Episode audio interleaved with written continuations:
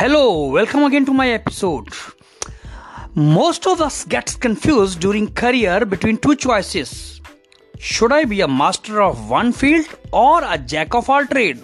Well, both enjoys the journey of successful career path.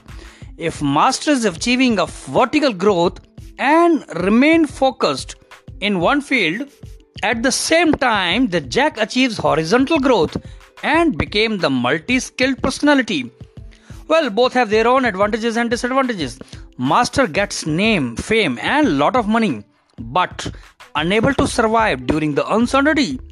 And Jack, he gets lot of multiple opportunities, but unable to create their own unique identity. So choice is yours, and here are the option. Option A, Jack of all and master of none. Option B, Jack of all and master of one. And option C, Jack of all and master of many. Choice is yours. All the best. Take care.